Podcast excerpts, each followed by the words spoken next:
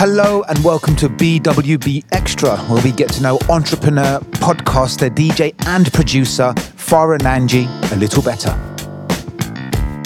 Farah, let's right now wind the clock back to when you first started. How did you end up? I mean, you've got three things, three strings to your bow. How did you end up here? Yeah, for sure. So, um, as many great things do, started in childhood, um, music and motorsports in particular. Was it big in your family anyway? or- No, so uh, I would say there are a couple of strands. So my grandfather was an entrepreneur. He loved cars. Going, you know, on a Sunday was our day to kind of hang out and bond and go on nice drives and watch F1. And so I kind of was exposed to that world, let's say as a as a fan, as a viewer, as a, you know, from a very young age. But motorsport's not like playing football. You can't just pick up a ball and go to the park. Like it, it doesn't work like that, right? Somebody does need to introduce you to it. It's expensive, and you know there are barriers around it.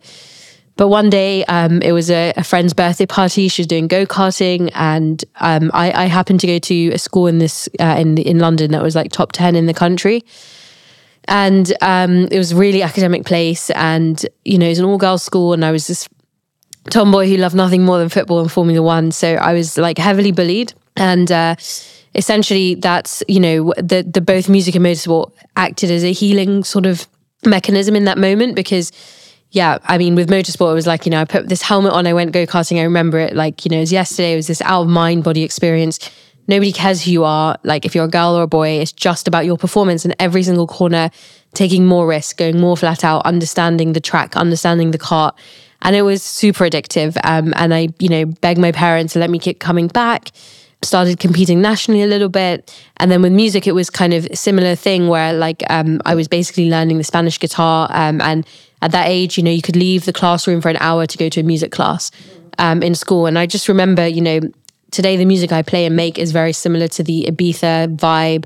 I, I experiment a lot with guitars. It's kind of got the spanish gypsy arab kind of flamenco scales involved you know which is what i was learning from a young age. But at that moment it was like wow this is so healing. And that's literally what it is. Um, and so you know both of them evolved. Um, and then i kind of got to the age of 15 and basically with music i was starting to go out. I was starting to see you know how it works like hearing you know i'd been collecting records. The internet obviously came out kazaa napster all those things you know yes they they happened you know um, and but you know i went to a club my first club was fabric and you know you hear a kick drum on a sound system like that and it changes like it changed my my mind like and you know just seeing the DJs how they were in command of this dance floor like it was incredible and very quickly like the DJs became my friends and they kind of welcomed me in even though I was super young because I was like this kind of let's say I was already selecting records I was already like a tastemaker in music you know showing you know kind of just sharing that collection. Um so there was that recognition and there was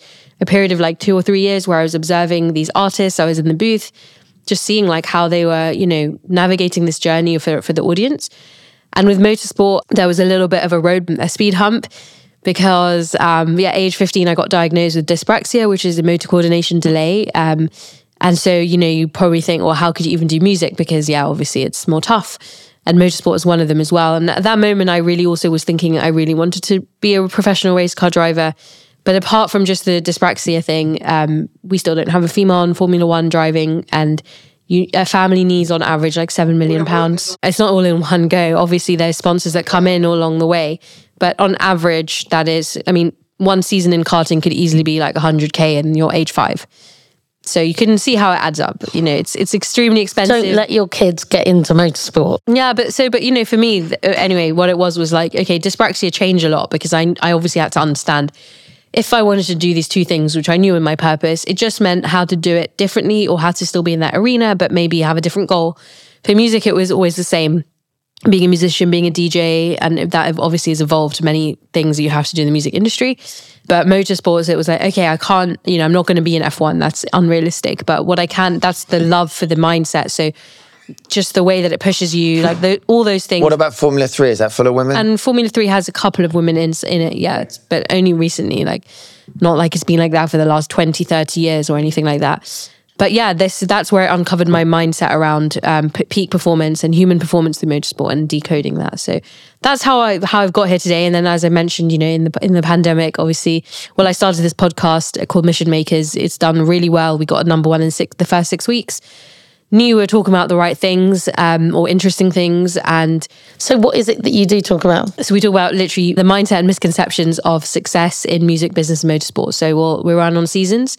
We have uh, four guests from each category, um, and, and we kind of just dispel myths. And sometimes, you know, you get someone who's into all three. Like we had Carl Cox on the show once. He owns um, a motorsport racing team. He collects cars. He's obviously a pretty well known DJ. He runs a few businesses. So it's pretty cool when you get a guest like that who can bounce through all three. But also, you know, yeah, I mean, we just seem to have quite a lot of people who are into that into that subject. What's the most misunderstood thing about what you do? There is this unfortunate misconception and mis- there's misunderstanding that like the lifestyle's amazing. It's actually really hard and there's a lot of sacrifice and it's not for everyone. Like I like um yeah, someone said this um who's actually a real twat. Uh, but there we go. But I thought this was useful. Is that like people think they want to be Beyonce? It's like, do you have any idea how hard this woman works? She does like 16 hours. She, she's in the gym every morning. She never sees her family. She never sees her husband. And she's fucking incredible because all she does is practice, basically. All she does is practice. She, she works on her body and her, her, her act like, and it's like, that's that's what that is. You want to you want to be the fucking you know yeah sure she's also really famous and everyone wants to meet her, but basically she's just really focused on being like. There's a lot you have amazing. to sacrifice for sure, and oh, family oh, is one of them. Yeah, unfortunately. So unless you go into a band with your family, like the Jackson Five, and then you can all go. The, mad. I'm thinking more the Von Trapps. Oh, the Von Trapps. It's another good family band. Family bands, new in. What do you think is the biggest problem facing you? Yeah, so obviously we've talked about um, streaming in the business music world. Um, I think the other couple of things going on right now, events, obviously, it is still very fragile. So, how does that affect motorsport? You know, as as a running a business in motorsport, you know, p- people are buying things very like in the last forty eight hours. So you're putting thousands of pounds, you know, and you have no idea if your event's going to break even, if you're going to make a ridiculous loss. It's the same with music. It costs a lot of money to put on these big events. Promoters are not taking risk with emerging artists. They just want to book headliners, obviously, because they just can't afford to take the risk now. Uh, festivals are closing down. Uh, energy supply chain crisis is, is mad. It's affecting a lot. And also labels as well, you know, because of the pandemic, every producer, every DJ was out there making a ridiculous amount of music. I mean, I made more than 13 tracks in the pandemic, you know, and once you obviously then go to labels, there are there is like sometimes it could take a year or two years before a decent label has like a, a genuinely a slot because they have releases coming out for the next two years like done is signed is done you know. So for newer artists it is that is t- difficult to cut through that noise.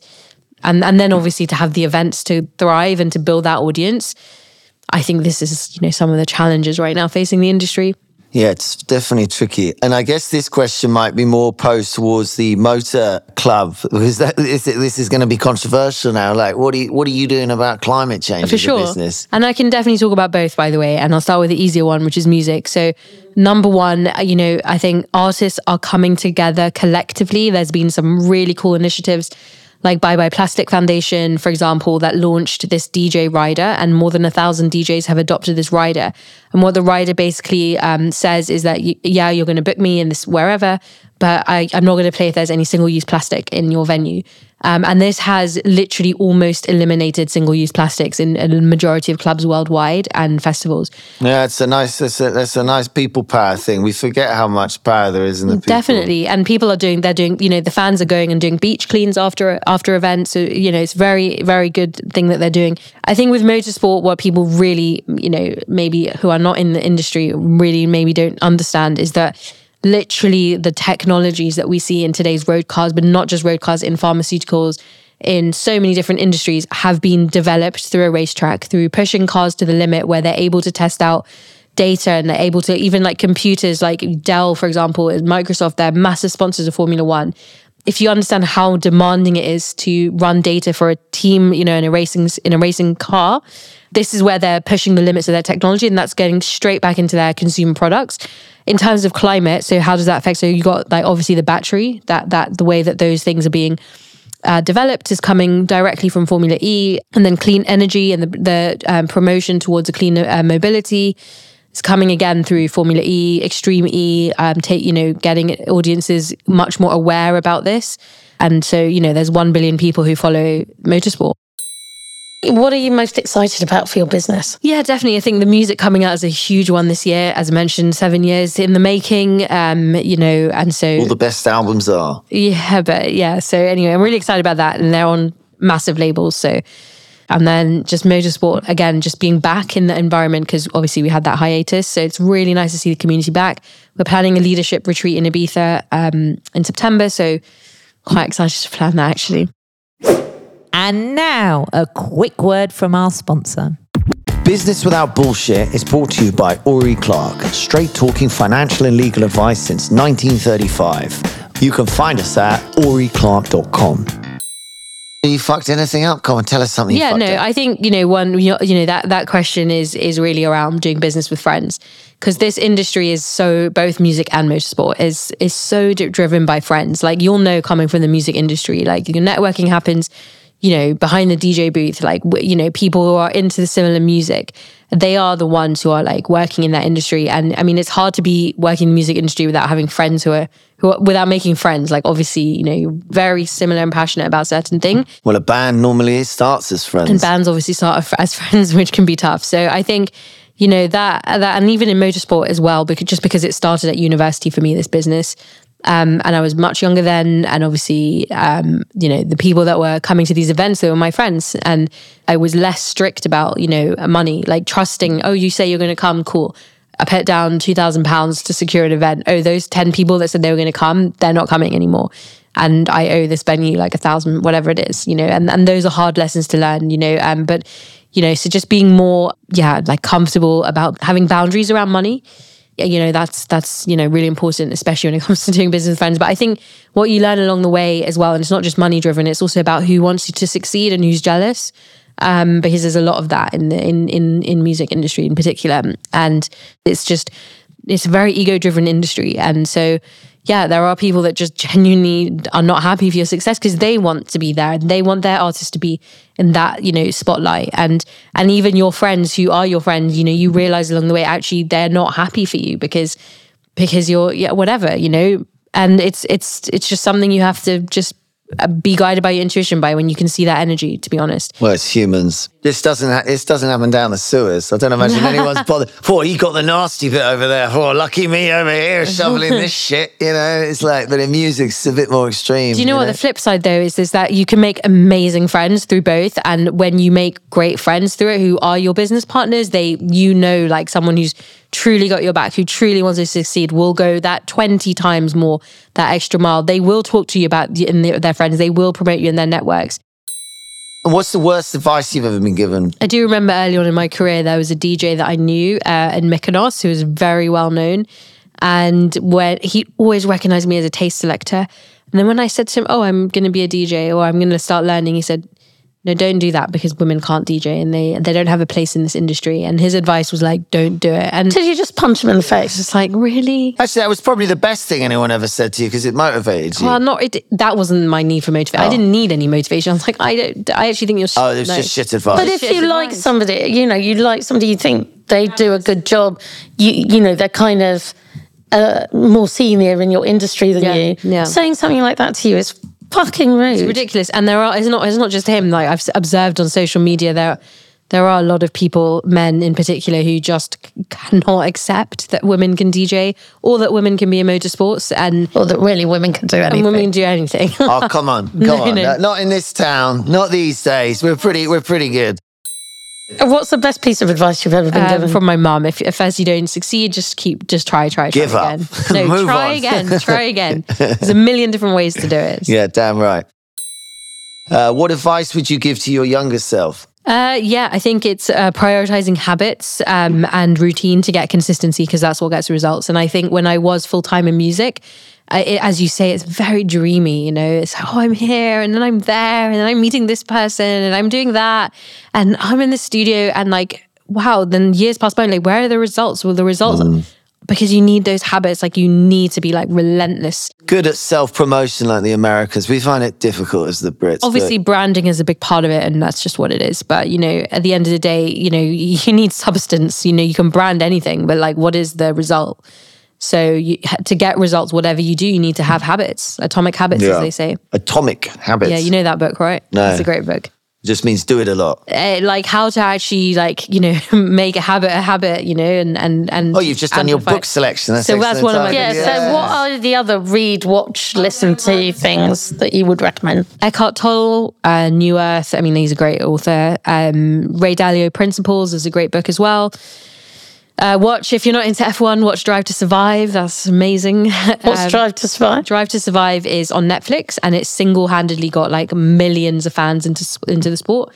And they're doing the same for like golf and tennis and I don't know all these other sports. So yeah, Drive F1 to Drive to Survive. Survive. It's, it's amazing. And then what would I say to listen to? you? Just because I'm going to advocate for music, so I would say one of my pet peeves when I'm DJing, someone comes up and say, "Oh, can you just play some commercial music or something we can dance to, or hip hop and R and B?"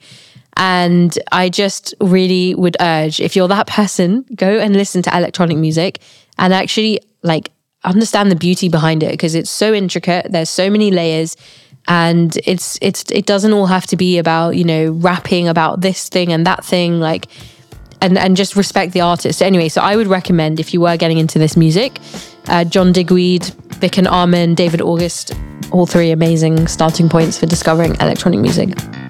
So that was this week's episode of BWB Extra, and we'll be back tomorrow with our finale for the week, the business or bullshit quiz. Stay tuned.